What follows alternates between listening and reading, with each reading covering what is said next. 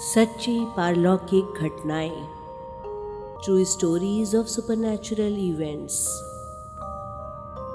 बिना सिर का भूत। आलेख आरएसवी ये आलेख नॉर्दर्न इंडिया पत्रिका में प्रकाशित हो चुका है। मुझे चाचा एल्विन के स्थान पर जाना था, जिसके दो मार्ग थे। बड़े मार्ग से दो चार मिनट ज़्यादा लगते थे, किंतु वो रास्ता बहुत ही सुंदर था। दादी जी ने हट किया कि मैं छोटे मार्ग से ही जाऊँ। कदाचित वो बिना सिर के भूत वाली बात जानती थी और उन्हें ये भी पता था कि बड़े मार्ग में एक भ्रामक चौराहा पड़ता है। मुझे पता नहीं कि छोटे मार्ग में जाने में मैं इतने बड़े घपले में पड़ जाऊँगा। मैं चचा एल्विन के घर पहली बार जा रहा था। अतः दादी जी ने कागज़ पर नक्शा खींचकर मुझे रास्ता अच्छी तरह समझा दिया था। दादी जी ने यह भी बता दिया था कि कौन कौन से संकेत फलक मार्ग में पड़ेंगे और स्पष्ट रूप से कह दिया था कि नई बस्ती में पहुँचने पर मैं चौड़ी सड़क न पकड़ूं। मुझे ये भी बता दिया था कि इस सड़क के छोर पर एक भ्रामक चौराहा पड़ता है, जिस पर बड़े बड़े लोग रास्ता भूल जाते हैं। किंतु ये नहीं बताया था कि इस चौराहे के पीछे कितना भयंकर अनुभव छिपा हुआ है। उन्होंने मुझे छट्टू लहरा समझ रखा था और वो भूल गई थी कि अब मैं पंद्रह साल का हो चुका था। अंतिम रेलगाड़ी को गए कठिनाई से दस मिनट हुए थे। फिर भी स्टेशन के सामने के बड़े मैदान में कोई चिड़िया का पूत भी दिखाई नहीं देता था। साधारणतः वहाँ बहुत से कुली गाड़ियाँ और यात्री रहा करते थे। मैं रेलवे के प्रांगण से धीरे धीरे बाहर आया और सोचने लगा कि दुराहे पर कौन सी सड़क ले जाए। इतने में एक कुली दौड़ता हुआ आया। उसने बताया कि अब चार घंटे तक कोई रेलगाड़ी नहीं आएगी, इसलिए वाहन मिलने की कोई आशा नहीं है। मुझे वाहन की तो कोई ऐसी चिंता नहीं थी, क्योंकि मेरे पास केवल एक हल्का सा बक्सा ही था, जिसे मैं चाचा जी के घर तक आसानी से ले जा सकता था। आकाश, स्वच्छता और पूर्णिमा का चाँद अपनी छटा भी खेल रहा था। इस पीठिका पर संगमरमर की सफ़ेद अट्टालिकाएँ बड़ी ही भली लग रही थी। नई बस्ती का इतना सुहावना दृश्य छोड़कर भला मैं छोटे मार्ग से क्यों जाता? मुझे क्या पता था कि इस मार्ग से जाने से मुझे ऐसा अनुभव होगा जो मेरे रोंगटे खड़े कर देगा और संभव है मुझे लाद भी खानी पड़ जाए। दादी जी का पूर्वानुमान ठीक निकला। दाहिनी ओर जो पहला मोड़ आया, उस पर मैंने ध्यान नहीं दिया और मैं इमारतों की छटा निहारता हुआ सीधा भ्रामक चौराहे पर पहुँच गया। घड़ी पर दृष्टि गई तो साढ़े दस बज चुके हैं। मुझे निश्चय हो गया कि मैं मार्ग भूल गया था, अन्यथा बीस मिनट पहले ही मैं चाचा जी के घर पहुँच जाता। यदि मैं दाहिनी ओर की पहली सकरी गली में मुड़ गया होता तो चाचा जी के मकान के ठीक सामने पहुँच जाता। मैं चौड़ी सड़क से बाई ओर मुड़ा, किंतु वो गली बंद थी। मैं चाहता था कि ग्यारह बजे तक पहुँच जाऊँ, अन्यथा चाचा जी के नौकर मेरी खोज में निकल जाएँगे। मैं नहीं चाहता था कि मेरे पीछे एक बवंडर मच जाए।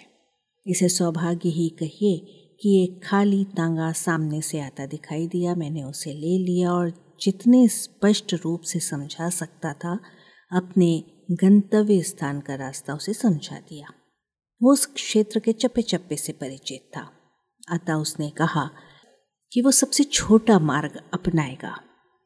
अगले चौराहे पर तांगे वाला रुका और सोचने लगा। मैंने उससे पूछा कि वो क्यों समय नष्ट कर रहा है? उसे मानना पड़ा कि वो भी रास्ता भूल गया है।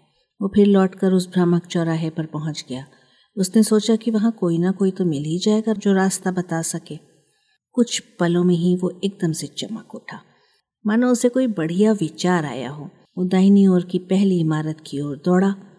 वो मकान सड़क से कठिनाई से नौ दस किलोमीटर दूर रहा होगा। न तो उसके निचले खंड में कोई बत्ती जल रही थी, न ऊपर के खंड में, और उस हाथे में न कोई आदमी दिखाई देता था, न आदम जात। मैंने सोचा कि आखिर वो रास्ता पूछेगा तो भी किससे? वो जीने पर चढ़ गया। ऊपर के बरामदे में एक अस्पष्ट सी आकृति दिखाई दे रही है, साहब।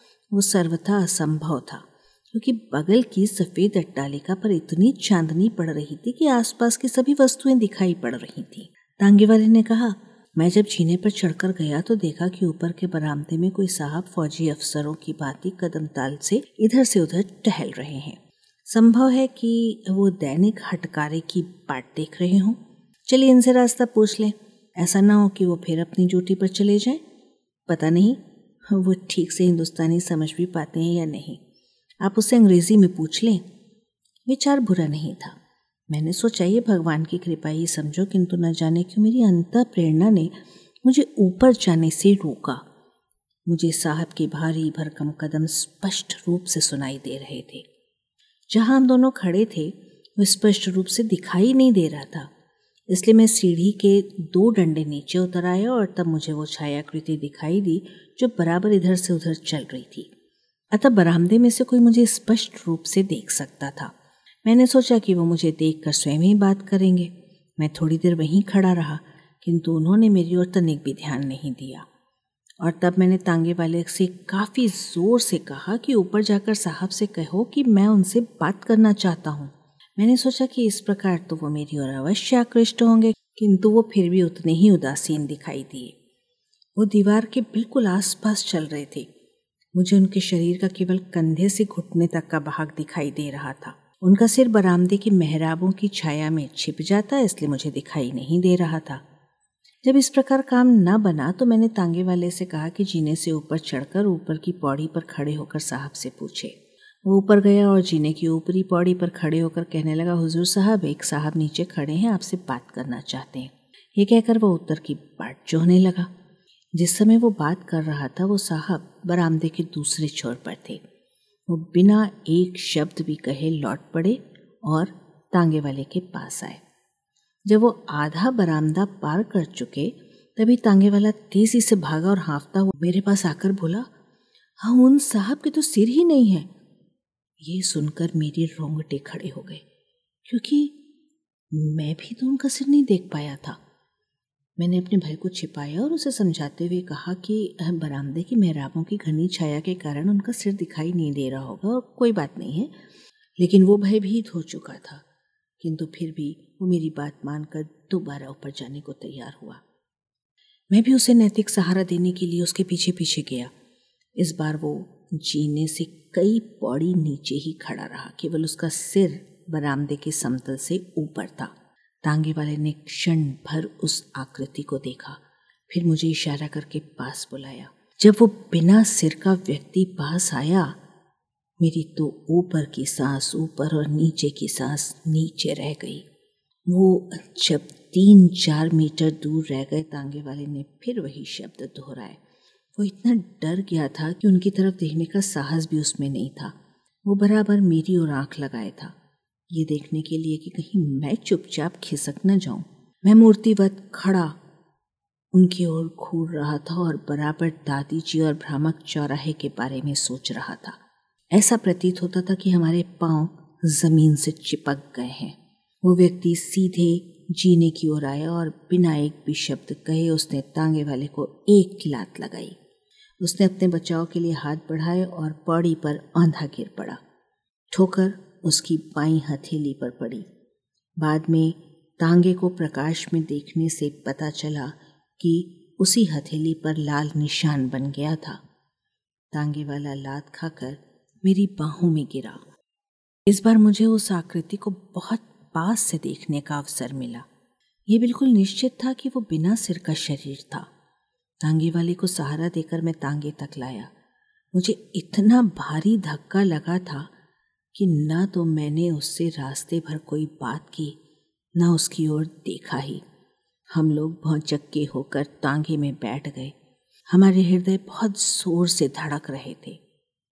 भाग्य की बात हमारे तांगे में बैठते ही दैनिक हटकारा दिखाई पड़ा। हमने उसे तांगे में बिठा लिया और वो हमें रास्ता बताता चला। उसने हमें बताया कि वो बिना सिर का साहब प्रतिदिन रात के साढ़े दस बजे से मध्य रात्रि तक इसी प्रकार टहला करता है। उसने लगभग एक दर्जन व्यक्तियों का उल्लेख किया जो इसी प्रकार उसकी लात खा चुके थे।